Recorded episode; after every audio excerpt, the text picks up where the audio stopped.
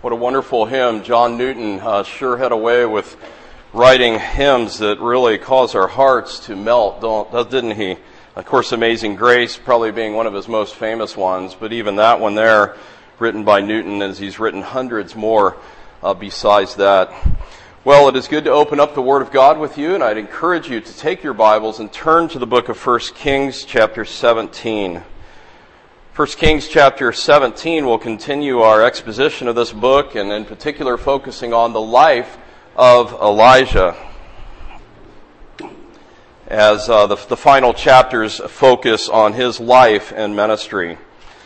Uh, before I begin, I want to just mention one thing that it's interesting to think of how the Bible uses the word gold. There's a lot of talk about gold these days because gold just hit an all-time high.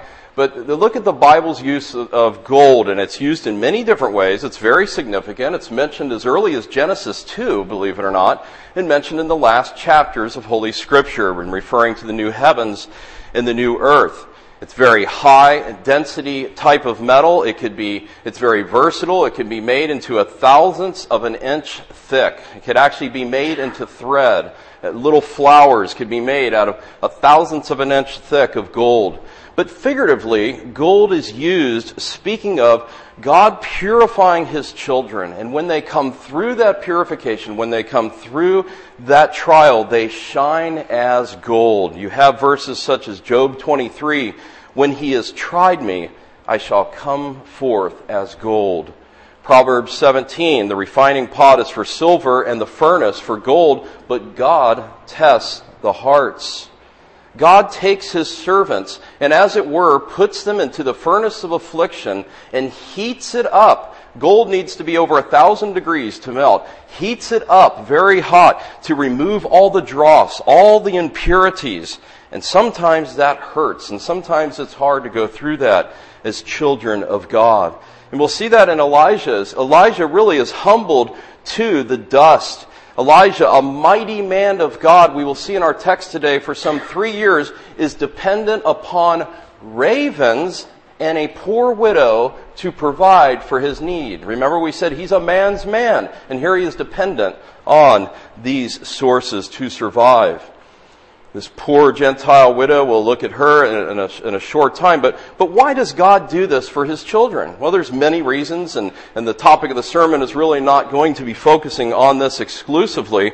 But one reason, surely, is that, as it says in Peter, so that the proof of your faith, being more precious than gold which is perishable, even though tested by fire, may be found to result in the praise and glory and honor, the revelation of Christ. Think of the life of Moses, how he's in the middle 40 years of his life, he's a lonely shepherd serving, right, as a shepherd, but the Lord is preparing him for his ministry that lied ahead in those last 40 years of his life, leading the people of Israel out of slavery. As we just read in uh, James, blessed is the man who perseveres in trial. He shall receive the crown of righteousness. So the Lord is working something into Elijah, and we will see that, preparing him for what we'll see in the chapters to come, which is some incredible ministry. Now, just by way of review, um, and, and, the context, uh, very briefly, we saw last week and we've been talking about for some weeks now, since Solomon went after other wives, the decline of Israel. And it's been a steady decline, hasn't it? And, and they're just going from bad to worse in very dark days. And King Ahab comes to the throne. And, and his, he outdoes all the wickedness of those before him, walks in his forefather Jeroboam and his father Omri. And then he marries wicked Jezebel, who brought about Baal worship in Israel. And so Ahab, as it were, threatens to exterminate the true worship of Yahweh for the worship of idols. And just when we least expect it, just when it's the darkest time, God breaks in on the scene and he sends Elijah to come and to minister to this nation and to confront this religious apostasy. And that's really what we looked at last time. Elijah comes on and 17 and verse 1, which I told you last week really should be with part of uh, chapter 16. He has a three point sermon. It's very simple. As the Lord your God, the God of Israel lives, before whom I stand, surely there shall be neither dew nor rain these days, third, except by my word. He confronts King Ahab to his face. We don't know if he went into the palace. We don't know where this was, but certainly he came to King Ahab and said this. And this has huge ramifications for an agrarian culture, doesn't it? Because if there's no rain, there's no crops. If there's no crops, there's no food. And if there's no food, that means what? Starvation and death. And so this is huge. So Elijah instantly um, goes to the top of the charts, public enemy number one, because it's by his word that rain can come back again. How does Elijah um, withstand all this opposition and all that? Certainly, James 5, we read that last week. He's a, he's a man of fervent prayer. And I ended last week with asking, where are the Elijahs today? Where are the men of courage that will stand up in dark days to confront sin when sin and wickedness is all around us? But instead of turning your eyes the other way, to, with tact and with much prayer, to confront the wickedness that is around us. Well, let's read our text. The title of the message is The Provision and Perseverance in Perilous Times. 17 and verse 2, if you'll find your place, please. The word of the Lord came to him saying, Go away from here and turn eastward and hide yourself by the brook Cherith, which is east of Jordan. It shall be that you will drink of the brook, and I have commanded the ravens to provide for you there. So he went and did according to the word of the Lord. And he went and lived by the brook Cherith, which is east of the Jordan. And the ravens brought him bread and meat in the morning, and bread and meat in the evening. And he would drink from the brook. And it happened after a while that the brook dried up because there was no rain in the land. Then the word of the Lord came to him saying, Arise, go to Zarephath, which belongs to Sidon, and stay there. Behold, I have commanded a widow there to provide for you. So he arose and he went to Zarephath. And when he came to the gate of the city, behold, a widow was there gathering sticks. And he called to her and said, Please give me a little water in a jar that I may drink.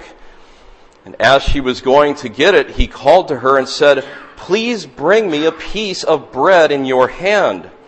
But as she said, but she said, As the Lord your God lives, I have no bread, only a handful of flour in the bowl and a little oil in the jar. And behold, I am gathering a few sticks that I may go in and prepare for me and my son that we may eat it and die. Then Elijah said to her, Do not fear. Go and do as I have said. But make me a little bread cake from it first and bring it to me. And afterward you may make one for yourself and your son. For thus says the Lord God of Israel, the bowl of flour shall not be exhausted, nor shall the jar of oil be empty, until the day that the Lord sends rain on the face of the earth. So she went and did according to the word of Elijah. And she and he and her household ate for many days. And the bowl of flour was not exhausted, nor did the jar of oil become empty, according to the word of the Lord, which he spoke through Elijah. Let's go to the Lord and pray and ask His blessing on this time. Our Father and our God, we bow our hearts before you one more time, begging you, O Lord, to visit us by your Holy Spirit during this hour. Lord, we confess we can be dull of heart and dull of understanding. And Lord, we pray that you would send the Holy Spirit to grant understanding, to open up ears, to open up minds, that we might discern great and wonderful things from your word as it is opened up. We pray that you would help the weak one that is bringing your word this day. We pray all this to the end that Jesus Christ would be exalted during this time and that saints would be built up and edified and challenged and encouraged to walk in greater faithfulness with you. We pray in Jesus' name. Amen. Well, we'll see that this mighty prophet is humbled by many external circumstances, which are all brought upon by, uh, providence. Yet he does not question and fully obeys the Lord God as he is told each step of the way. We'll observe how God provides for his chosen messengers in order for them to continue in their work. It's amazing if you think about it, and if you've read all of First Kings, he's going to use birds to provide. Then he's going to use what?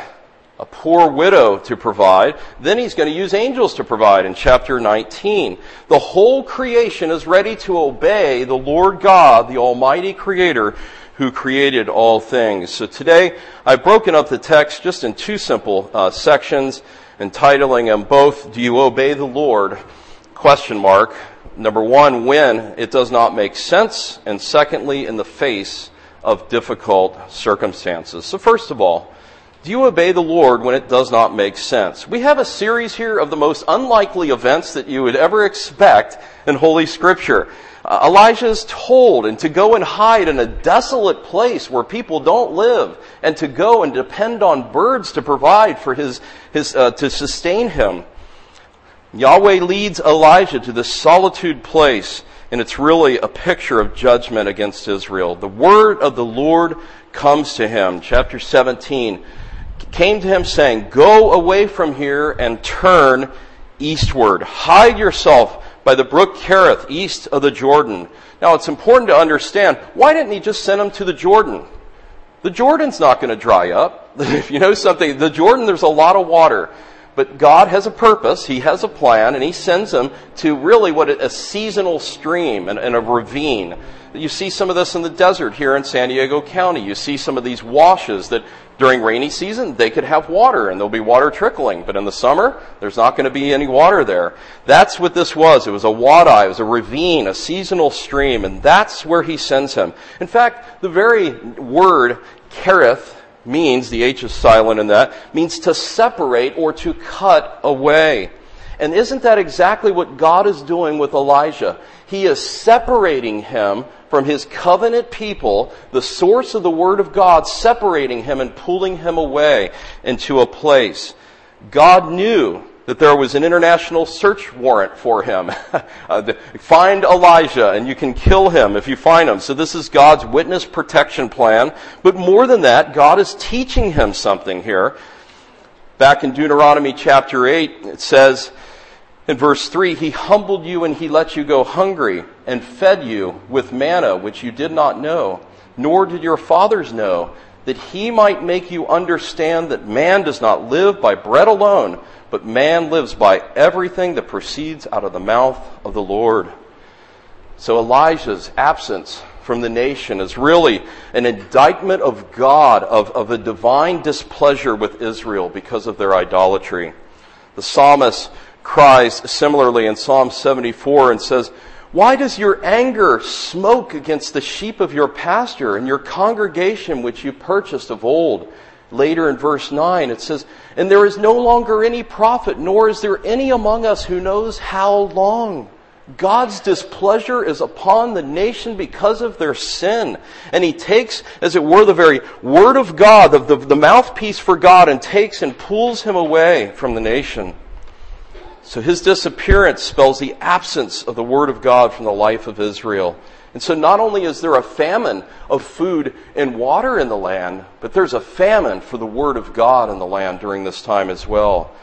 A later prophet, Amos, would say, in regards to this, Behold, the days are coming, declares the Lord, when I will send a famine in the land, not a famine of bread and water, but rather of hearing the words of the Lord People will stagger from sea to sea and from north and even to the east, and they will go to and fro and seek the word of the Lord, but they will not find it. Again, an indictment, a judgment on the people of God. This would be after the exile during the time of Amos.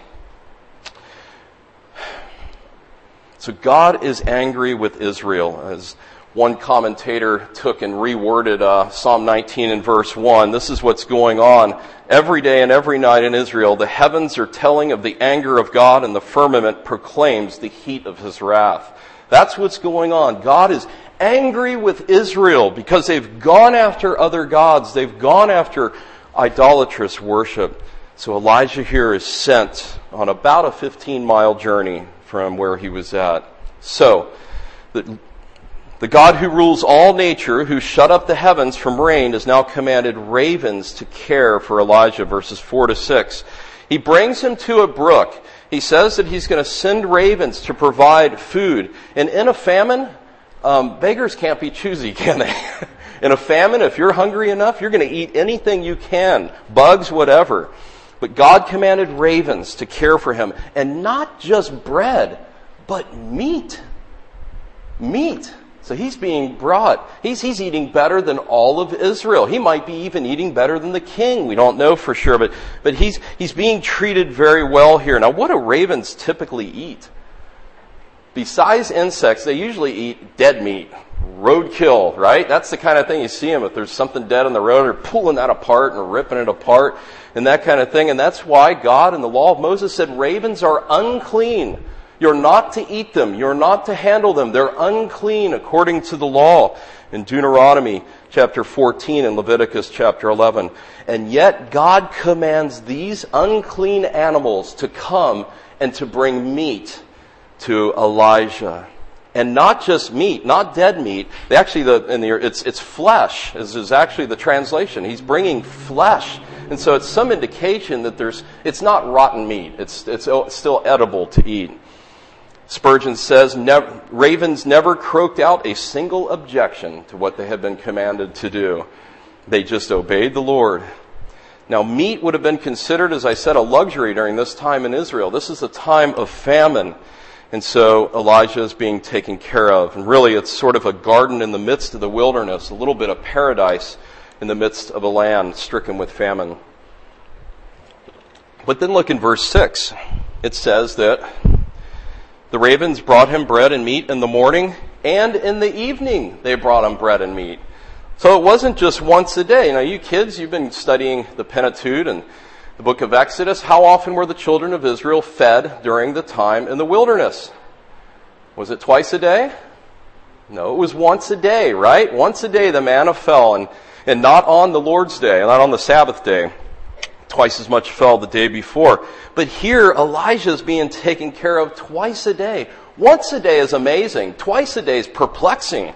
So he's got a good, a good uh, breakfast and a good dinner every day. What does all this point to? This certainly points to God's undying faithfulness to his prophet. It's a graphic picture of God's marvelous provision for Elijah in the midst of very desperate circumstances where people are dying People are dying from famine. Maybe there were carcasses on the way as he walked those 15 miles. We don't know. But people are dying. And God is giving him his daily bread and then some. Notice that he did not receive enough bread to stockpile some to like, you know, isn't that our tendency? That's my tendency is, okay, let me just, okay, I'll just save a little bit each day and, you know, I'll have enough for a week just in case God fails me for a few days, I'll have some backup, right? Sometimes we can think like that. But never did Elijah receive more than just enough for that day. Now, if that doesn't teach you to live by faith, of course, we're going to see that that uh, he lived like this for years. As, as, as, same thing with the widow. When that jar, as we'll get to in a moment, would not go empty. It's not as though it filled up and then it lasted for two weeks and then it would fill it up again. It was just a little layer in the bottom, enough to survive for that day, day by day by day. But he was resolute to walk in the will of the Lord. He was resolute to obey his covenant God. And so in Elijah's mind, this daily meat brought by unclean ravens and maybe hard, crusty little corners and crumbs of bread were better than all the delicacies in Ahab's palace because he was walking in the will of the Lord. He was doing what was right before him. He is content to be at the brook as long as God has ordained it. Again, it's just amazing to consider how unlikely it is that God would use these circumstances to provide for his prophet, birds of prey to provide meat to preserve the life of Elijah. Well, thirdly, under this point, will you obey the Lord's will? We saw, look in verse 5. When he's told to go here, it says, So he went and he did. He didn't dialogue with God. You remember Moses in the burning bush? Wait, wait, wait, wait. You got the wrong guy. I have a stuttering problem. No, no, no, no. There's no dialogue here. He simply went and did and obeyed. His actions are marked by obedience to God's revealed will. God's living word that had come to him became a conquering word to the heart of Elijah, that he could do nothing else but to obey his covenant God, to obey his Lord. We see a picture here of Elijah submitting in humility to his sovereign God, and we see a picture of sovereign grace here as well. Our obedience to God is a vital aspect of His protecting grace in our life. In fact, on the path of obedience, that's where blessings come in our life. Seek first the kingdom of God and all His righteousness, and then all these things will be added to you. The proverb says, Trust in the Lord with all your heart. Lean not on your own understanding, but to just obey. He went and he did.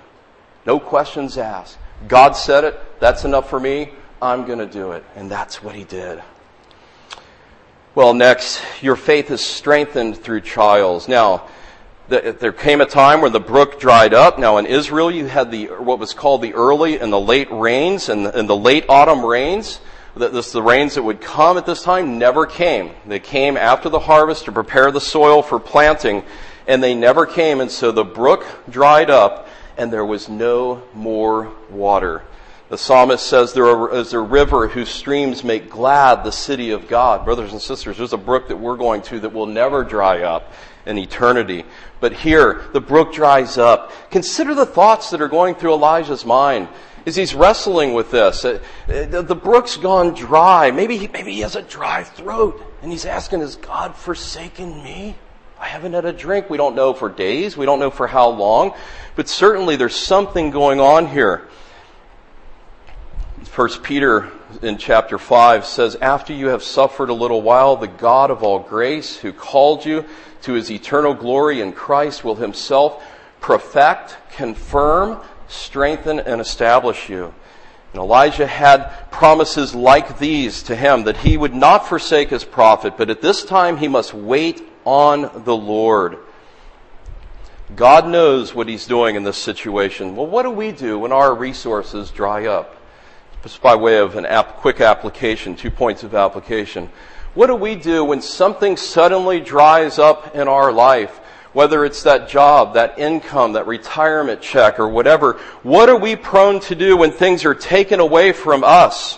When the ability to provide for your family is taken away, and you've got to radically change how you live? When your child is born with Down syndrome and you've got to radically change the way you plan on living your life. What do you do when change comes upon you in such a way that sickness comes and you know you have one to two years left to live because of cancer or some other disease? What do you do when your brook dries up? Is your trust in the Lord? Are you waiting on the Lord? Are you dependent upon Him?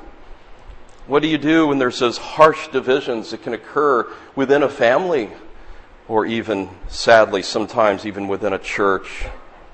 You see, we have to come to terms with the fact that a father will never leave his children and that God is there even through those difficult times. Even during those times when our brook dries up, He is there, He is near, and He will not forsake His children.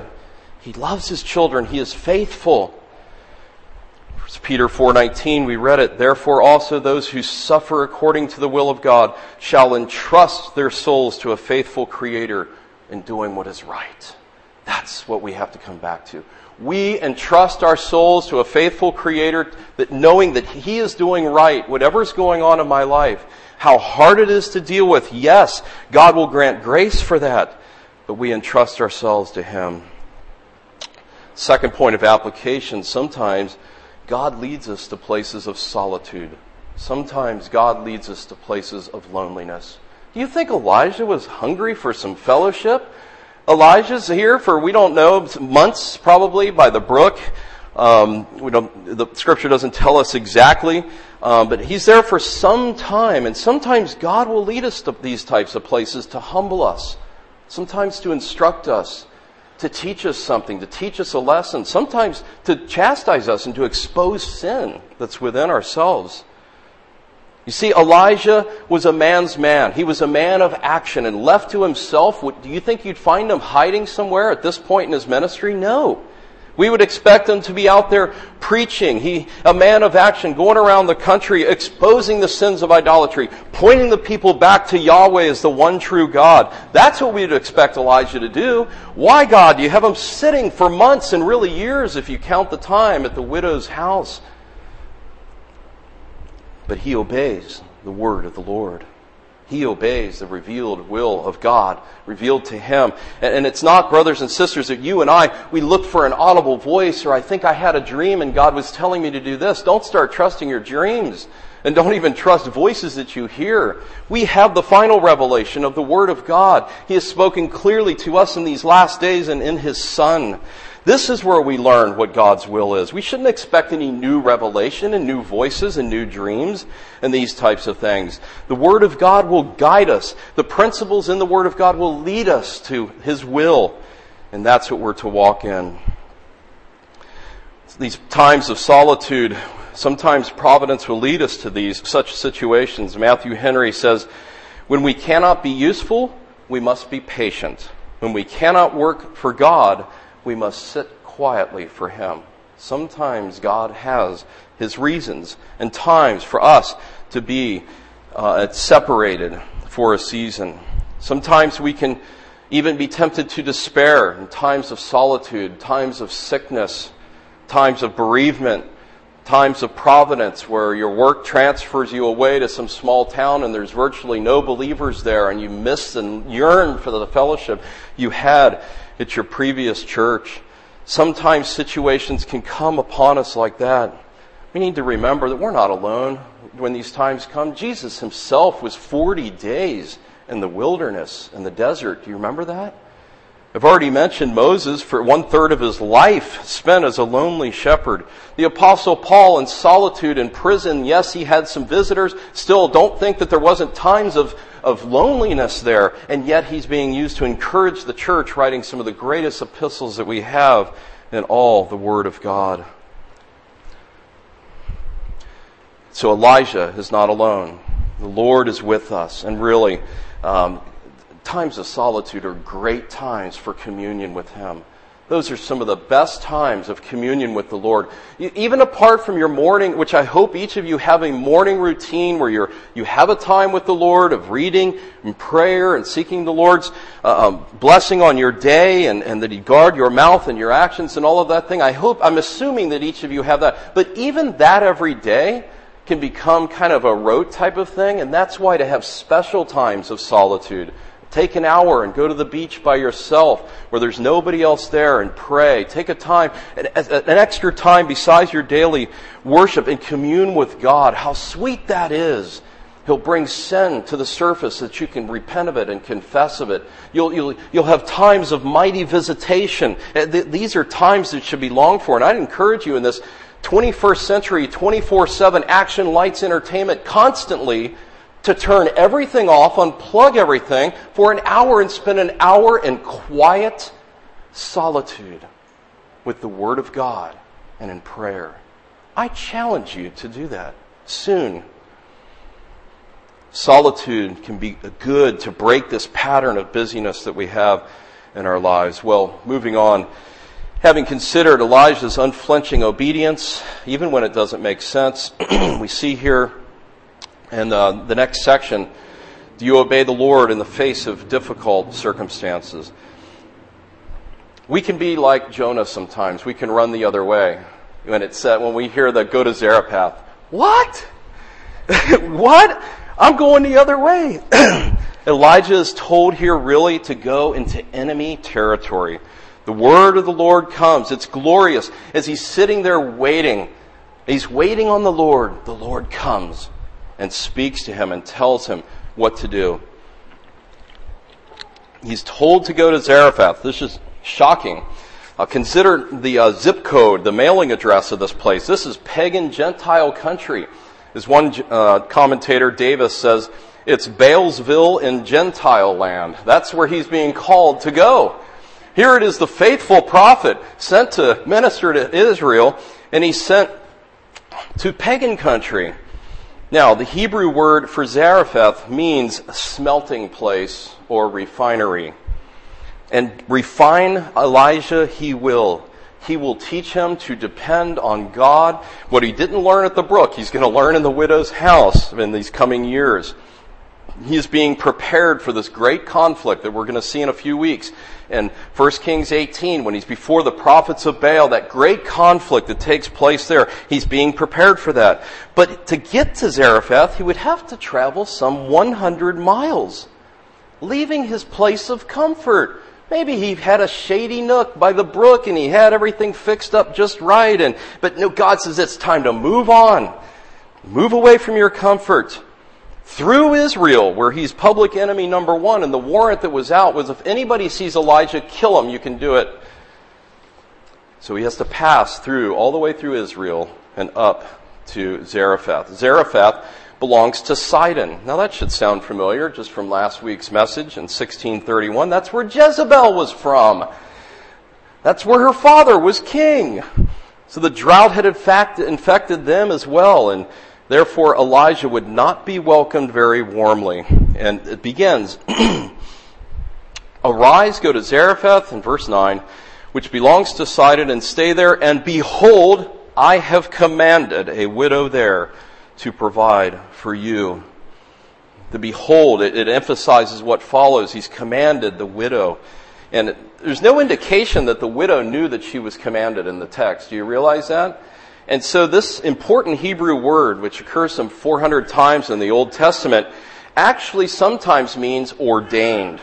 And I think in verse 4 we saw it, where it commanded the ravens, and here that God has foreordained that the ravens would care for him, just as he's foreordained that this widow would care for him.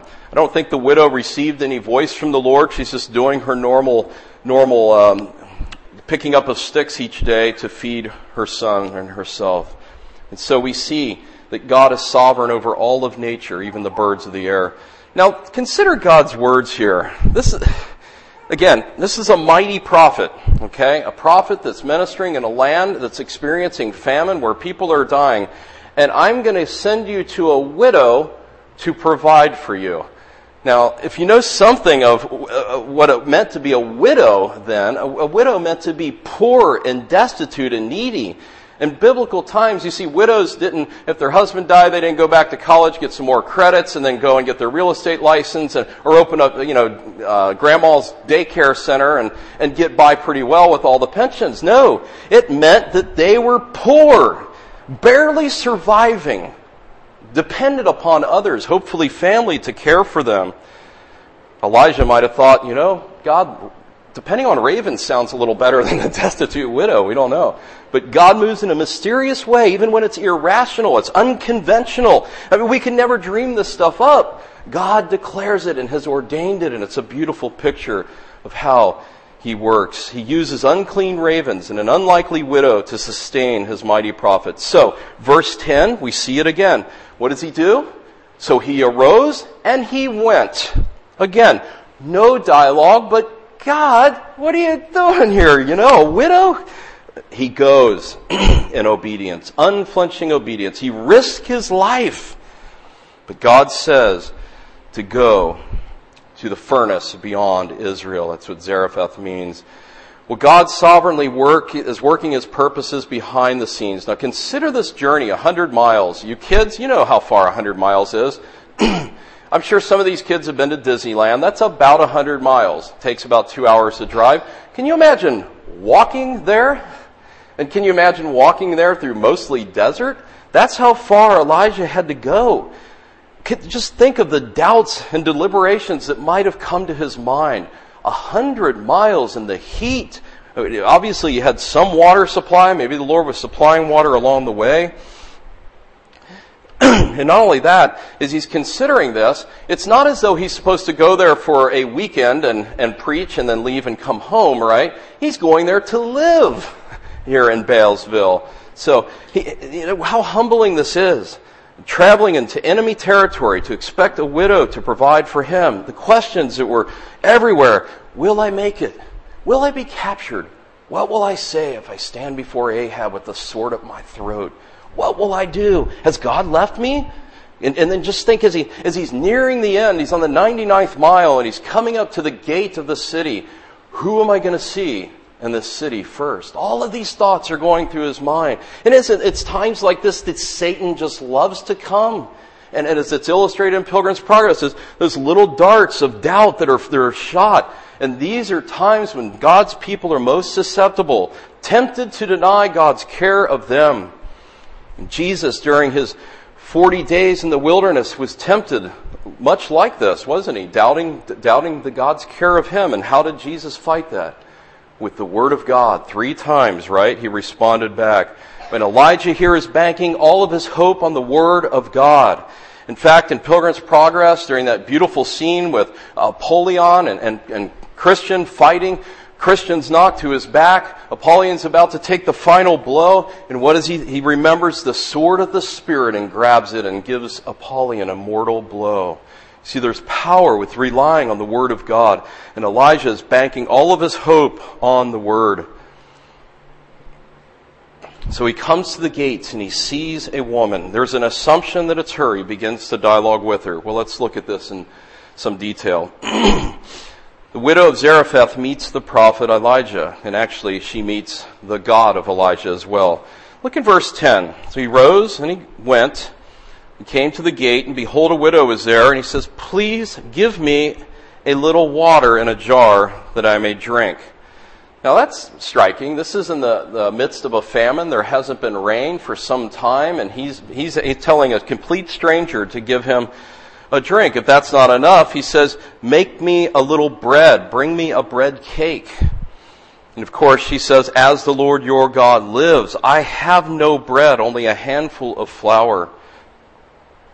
So she's hopeless. She has very little food. She's got enough for one last supper here as she goes and as she's collecting these sticks.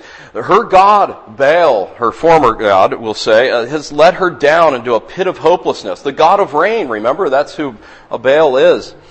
But God would put her into service in serving this prophet. She's going to die. She doesn't ask for help. She doesn't say, but sir, you don't understand. I only have the, no, she's going to die. And really, it's a picture of her dying to herself as we see her profession and her um, trusting in the promise of God. Look what Elijah says in verse 13 Do not fear.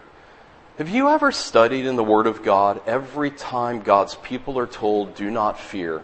It will encourage your hearts.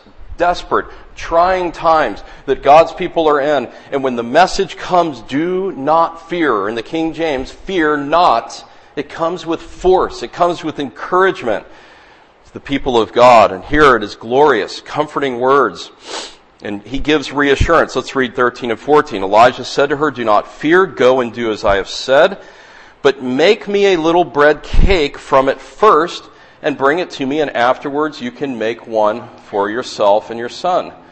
For thus says the Lord God of Israel, The bowl of flour shall not be exhausted, nor shall the jar of oil be empty, until the day that the Lord sends rain on the face of the earth.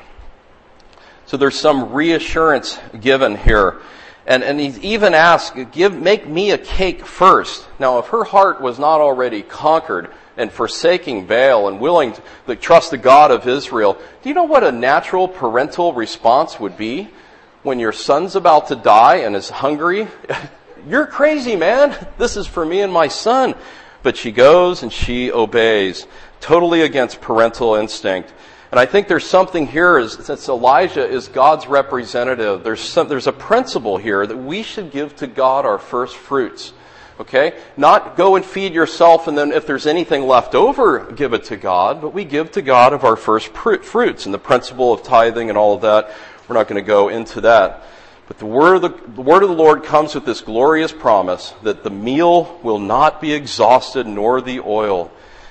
One man said, Faith is staking everything upon the sheer word of Yahweh and wagering all upon the veracity of God.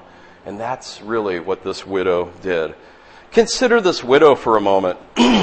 she's already lost her husband, hence she's called the widow. We don't know her name. And We know she's from that country there. Now she's in fear of losing her son. Maybe she's lost other children. We don't know, but she's lost a husband. She's close to losing a son. She comes to the gates of the city. She's weak. She's frail. She has no hope. She, she thinks, uh, just think of how she felt. Maybe she certainly doubted the existence of Baal because Baal's supposed to be the god of rain and there's no rain, there's no crops, there's hardly any food, any grain in the land. Maybe she considered, why is the God of Israel not hearing my cries as I cry to him? Because I know that it's the prophet of Yahweh that has caused the heavens to be stopped up, and it's in his power to bring rain and to provide. Maybe every time she scraped the bottom of that little barrel of meal and just trying to get a little more in that little measuring cup or whatever, she thought, Does God hear me? I'm about to die. I'm running out. That's how this widow felt. Maybe she considered, well, God's not hearing me because I'm a foreigner. How can I worship Yahweh when I'm a foreigner? What she could not see, God was close in this situation, working behind the scenes, even working in her heart. And even when it says, behold, she was gathering sticks, maybe she thought it was her last time, but we don't find her murmuring, we don't find her complaining.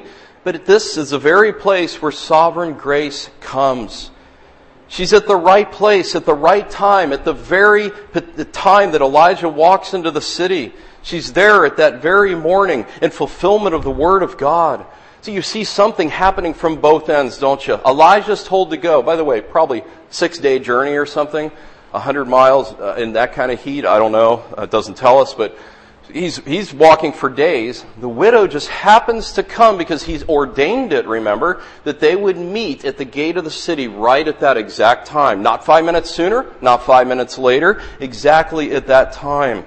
God is sovereignly working in the, the situation from both ends, bringing the widow and Elijah together. So we have here a picture of two people whose total resources amount to what? Just about nothing. very, very little. Elijah's got nothing. The widow has enough for one meal, and here they are, this meeting. But God has a purpose in each one. We see there's several examples that could be cited of God's purposes and, and, and situations like this. Remember when Joseph was sold into slavery, his brothers thought they were doing something uh, so sneaky and good, and yet he's in uh, Egypt there, and he's able to provide and really rescue Israel in, in Genesis 50:20. The brothers meant it for evil, but God meant it for good. We see supreme sovereignty in situations such as Saul's radical conversion. How else can you explain Jesus saving two men from Jericho from opposite ends of the social spectrum? You've got rich Zacchaeus on the one hand and blind Bartimaeus on the other both in Jericho. It's his sovereign mercy that comes to save the richest man and the poorest man of the town, perhaps. It's his sovereign mercy because he's not a respecter of person. It's not about how many good works we've done. It's not about what we have to, to offer God. It's not about our social status. It's, it's based on God's mercy why anyone is saved. Romans 9:16 so then it does not depend on the man who wills or the man who runs but on God who has mercy. And this Gentile widow experiences the wideness of God's mercy in these verses. As she clings to that promise, she believes in that promise. She's about to die. Grace moves beyond the Jewish borders into this pagan land and saves this widow. She joins a host of other Gentile Old Testament saints, Rahab and Ruth and Naaman, Cornelius also in the New Testament. And this is really, well, this picture, what we have here is only just a picture of what we have in the New Covenant. The dividing wall is broken down. Salvation is open to Jew and Gentile alike. There is no longer Jew Gentile difference. The wall has been broken down. We have been grafted in. In fact, Jesus refers to this exact story in Luke chapter 4, and don't turn there, I'll just read this. Jesus says in 425, but I say, but I say to you in a truth that there were many widows in, the, in Israel in the days of Elijah, when the sky was shut up for three years and six months, and when a great famine came over the land. And yet Elijah was sent to none of them but only to Zarephath in the land of Sidon to a woman who was a widow. And there were many lepers in, the, in Israel during the time of Elijah the prophet, but none of them were cleansed, but only Naaman the Syrian. And all the people of the synagogue were filled with rage when they heard these things, and they drove him out of the city, and that's when they tried to push him over the cliff. Why were they so mad? Because if you're rejecting the Word of God, Pharisees, Israel, if you're rejecting the very Son of God, I'm going to the Gentiles. The very thing that Paul says in Acts chapter 17. And so it's an indictment, it's a judgment on God's people, bypassing Israel. Now, it should be said that sovereignty does not mean that we can live inactive and foolish lives. The widow was busy working, wasn't she? It's her last meal. She's out there working. She's gathering sticks. She's, she's being industrious. She's doing what she knows to do to survive. It's a lesson for us, even if it seems like all of our means are being cut off and radical change is taking place. We need to be faithful with what God has set forth in His Word, no matter what. Well, the flour and the oil never become empty, verse 16. It's according to the Word of the Lord. Yahweh is able to provide for the needs of His people Matthew 6:25 For this reason I say to you do not be worried about your life as to what you will eat what you will drink nor for your body as to what you will put on is not life more than food and the body more than clothing certainly he's going to care for us but I think there's another principle that we want to grasp from this text as well and it is this Surely there's more to it than just we want to relate ourselves to Elijah. I'm a believer. Elijah was a believer. What about the faithful remnant that was suffering in Israel, that were being very, that were experiencing the famine? What about them? God's special care there is for the prophet. It's there before us, but we can also identify with the believing remnant clinging to the word of God in spite of wicked Ahab under an oppressive wicked government and they were suffering under the drought as the rest of Israel. They were being tried. They were being tested as well. But the encouragement is, is so long as God has work for any of his children to do, they are immortal. Isn't that what Whitefield said? He said that, um, he said that God, that I'm immortal until my work is finished. Uh, there's nothing that's going to stop me until God says, that's the, that's, that's the end. One commentator says, when our task in this life is completed and the Lord takes us away by His chosen means, sickness, accident, pestilence, or starvation, how death comes does not matter to those who recognize death is the Lord's way, for they listen to their Savior when He tells them, do not worry about food and drink. So, another angle, mindset to relate to those that are suffering as well. Well, let's draw some concluding applications. So I've asked the question, do you obey the Lord when it doesn't make sense, when circumstances, when it seems irrational? Do we obey the Lord in times of difficulty and trial, when we're prone to wander, when we're prone to turn? Well, three points of application. First of all is the obvious. Give thanks to God for His faithful provision for you. He has provided for you. He has provided for you faithfully. He's caused you to persevere in this life. He's provided materially for you. He's provided spiritually for you in giving you Christ and giving a sinless Savior to pay for your sins. Paul would say in Philippians, And my God shall supply all your needs according to his riches and glory in Christ Jesus. In Psalm 37, it says that, he's, that the righteous have never been forsaken he will not forsake the righteous. But if you're here today and you're not a Christian, and you're not trusting in the Lord Jesus Christ and Him alone for salvation, these promises are not for you. Rest assured. These promises are for the people of God.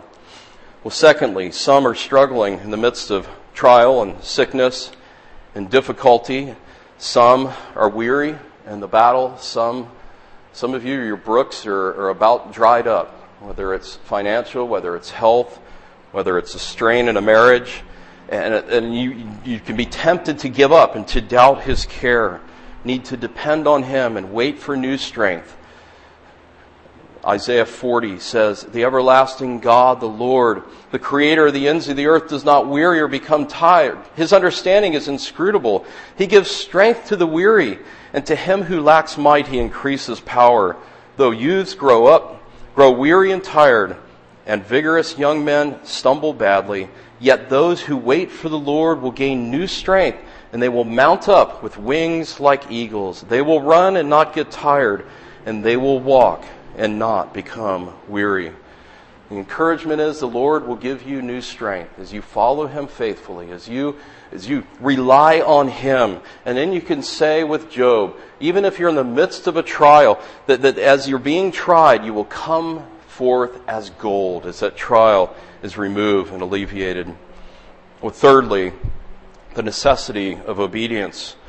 We've seen the importance of obedience both in the life of the prophet and in the story of the widow. The widow actually obeyed too. She went and did according to the word of Elijah. Uh, obedience is important. God promises are often connected to obedience on the part of the recipient. God promises blessings to us. But it's not that we earn blessings by doing this. It's in response. We walk in obedience by faith. He tests us. God seeks to strengthen those he loves. And if you're sitting there patting yourself on the back saying, well, preach it. Yes, I've had such an upright life. I've got such a disciplined life. You wouldn't believe it. God's surely pleased with me. The reality is that at the end of the day, none of us can obey. None of us can obey perfectly. We strive for perfection. We want to please Him with all of our heart. We feel the Romans 7 tension, the good that I would, I can't. And we, we sense that and we're all painfully aware of that. But there is one who's rendered perfect obedience on our behalf, the Lord Jesus Christ. We need to look to the righteousness of another, even Christ, as He has poured Himself out on the cross and paid for our sins. He accomplished all that the Father sent Him. He is the greater Elijah that does the Father's will. Whether it's preaching in Galilee or the earnest prayer in, in, Gethsemane whether he's sweating as it were drops of blood, and whether it's going to Golgotha and hanging on that cross for six hours, three hours under God's unmitigated wrath being poured out upon him and being buried in a tomb, dead, and then rising to life three days later, conquering death where death no longer has a sting. The Lord Jesus Christ did all that his Father, he did all his Father to please him. So we need to trust in Him today. The one that has rendered perfect obedience because we never can. Yes, Elijah uh, does great here. We're going to see him later where he's not, his faith is a lot weaker in the chapters to come. And, and for all of us, sure, we have strong times, but other times we're struggling. We need to rely on Him and Him alone. He is the one that's rendered perfect obedience. 1 Peter 3:18 For Christ also died for sins once and for all, the just for the unjust, so that he might bring us to God. And if you're sitting here today thinking that you are just and that you're upright with God apart from the righteousness of the Lord Jesus Christ, you are damned and you will go to hell. Repent of that thought and confess that yes, I am unjust. Yes, I need the righteousness of another. Yes, I have sinned before a holy God. And the only hope for me is a bloody Christ that's paid for my sins. And it is Him that I embrace by faith. That's what you have to do. You young people sit here and you hear the gospel week after week. Repent and come to Christ. Come to Him for salvation. Thanks be to God that He's made provision and providing a wonderful Savior who's died for our sins. Let us pray. Father, we thank you for the example of perseverance and provision that we see in Elijah. We thank you, Lord, even in each of our lives, we could discuss that and talk about that for hours of your kindness and your sovereignty in our lives. But Lord, we know that also there's times where troubles assail us and they can strain us. And Lord, uh, we just thank you that you bring us through each and every one. Lord, those here that's, whose brooks are almost dried up and they're close to despairing and doubt, Lord, I pray that they would entrust themselves to you. Lord, that they receive the fullness of the rivers whose streams make glad the city of God, even the Lord Jesus Christ. Oh, and the fullness of Christ. How I pray, Lord, that you'd speak to every heart here, that you'd encourage us, Lord, in the battle, that you'd strengthen us and prepare us to see you face to face. We pray in Jesus' name. Amen.